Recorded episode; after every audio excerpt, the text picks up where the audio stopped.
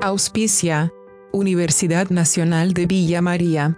Esto no es una radio. Conduce Marcelo J. Silvera.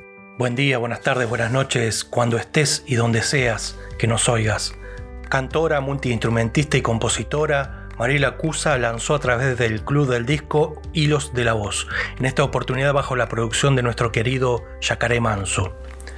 El disco hace un recorrido que se hilvana nombrando los paisajes internos y los compartidos, los encuentros y desencuentros de un transcurrir en constante movimiento, que busca acompasarse al latido de nuestra tierra, sus saberes y florecimientos. En este trabajo de raíz folclórica sudamericana se entrelazan y visibilizan identidad cultural, ancestral y territorial.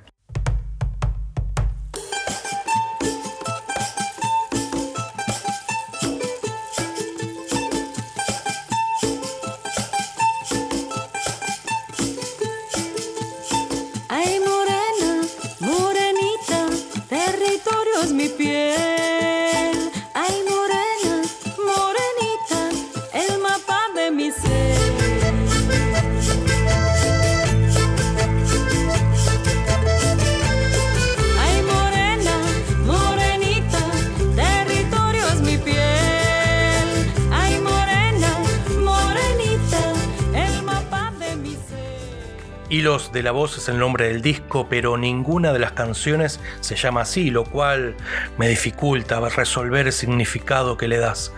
¿Por qué Hilos de la Voz? Mariela Cusa.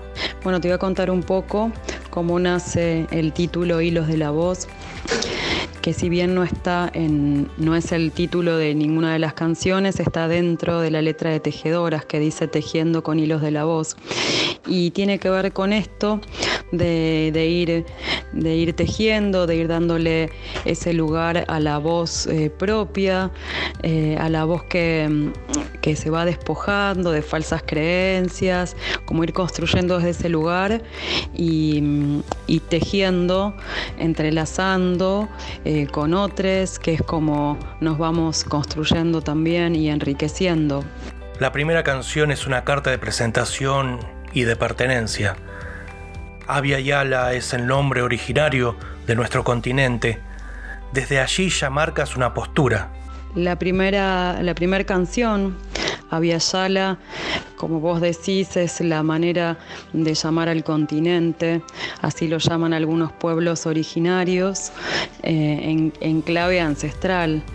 Y tiene que ver este disco y lo que vengo transitando, recorriendo o indagando, tiene que ver con esto de buscar miradas, se puede llegar a llamar de descolonización, ¿no? De encontrar y de redescubrir y resignificar las sabidurías, los conocimientos que ya habitaban en América y que son nuestras raíces, por más de que estemos mezclados, estemos mestizados, está en nuestras raíces, está vibrando en nuestros territorios y me parece interesante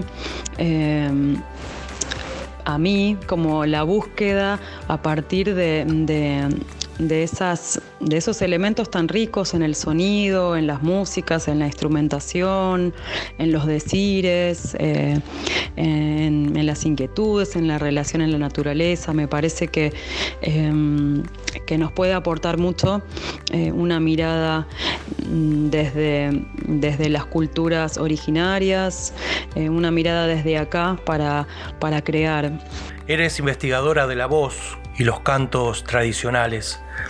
Me interesa mucho esta cuestión porque hemos perdido mucha cultura con la inculturalización, pero más aún con la invasión europea, incluso la vibración vocal.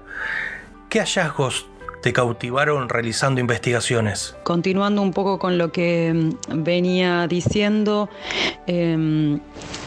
Sí, me interesa seguir indagando, por eso aparecen las lenguas que nos aportan sonoridades diferentes, tímbricas distintas de pronunciar, de hacer sonar, y me parece que nos aporta también,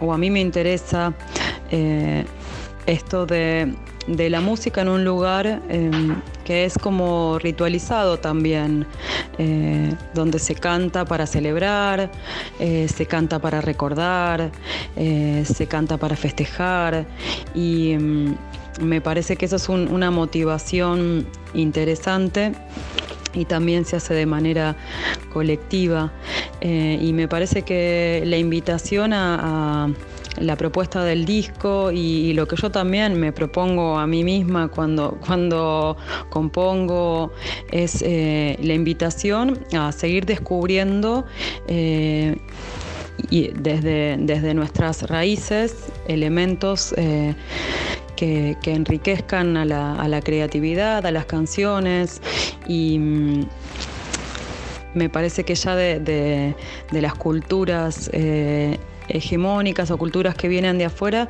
hay como mucho material para que está al alcance de todos y de todas y de todes, y me parece que todavía está en nosotros seguir cultivando, seguir sembrando, seguir resignificando todos estos conocimientos culturales y tradiciones, como se da con los cantos con caja, los sicuris, el candombe. Desde muchos lugares hay prácticas comunitarias ancestrales que se siguen sosteniendo, pero que no tienen toda la visibilidad que tienen otras músicas más comerciales.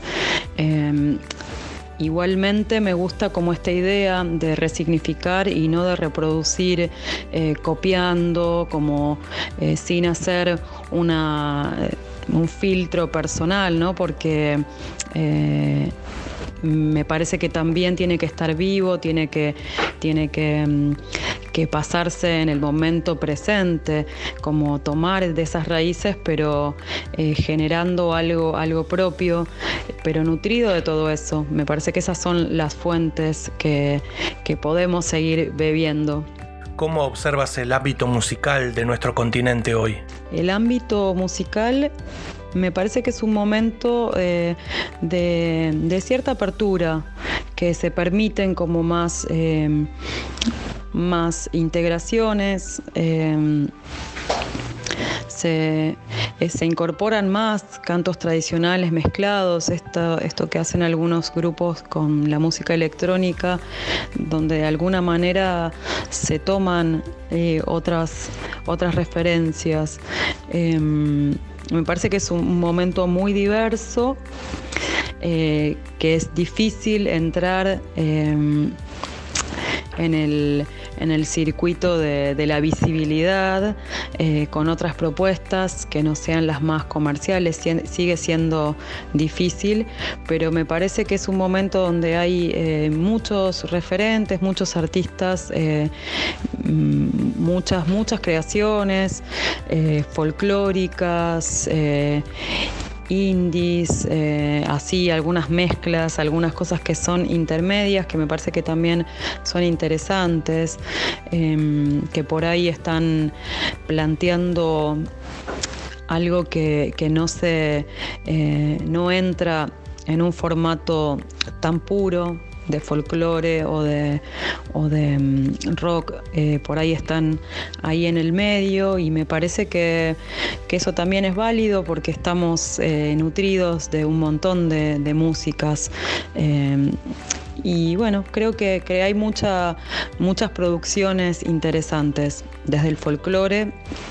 Quizás es lo que más escucho, y el folclore latinoamericano, y hay algunas mezclas con la electrónica que me parecen interesantes, donde se dan colores lindos, con bastante libertad también para jugar con la voz. Esa cosa de lo cíclico permite jugar, que me parece interesante también. Y Me parece que es un momento de muchos colores, que el que tiene ganas de buscar, de indagar, hay para indagar. Y esta cuestión de la música en formato digital, creo que lo que tiene de favorable es esto, ¿no? Que uno entra a escuchar y bueno, vas llegando a otras músicas que por ahí era más difícil conocer. Así que me parece que en ese sentido está bueno que circulen las nuevas músicas. Mariela Cusa, desde Buenos Aires, para toda América Latina, para la Patria Grande, para Abya Yala.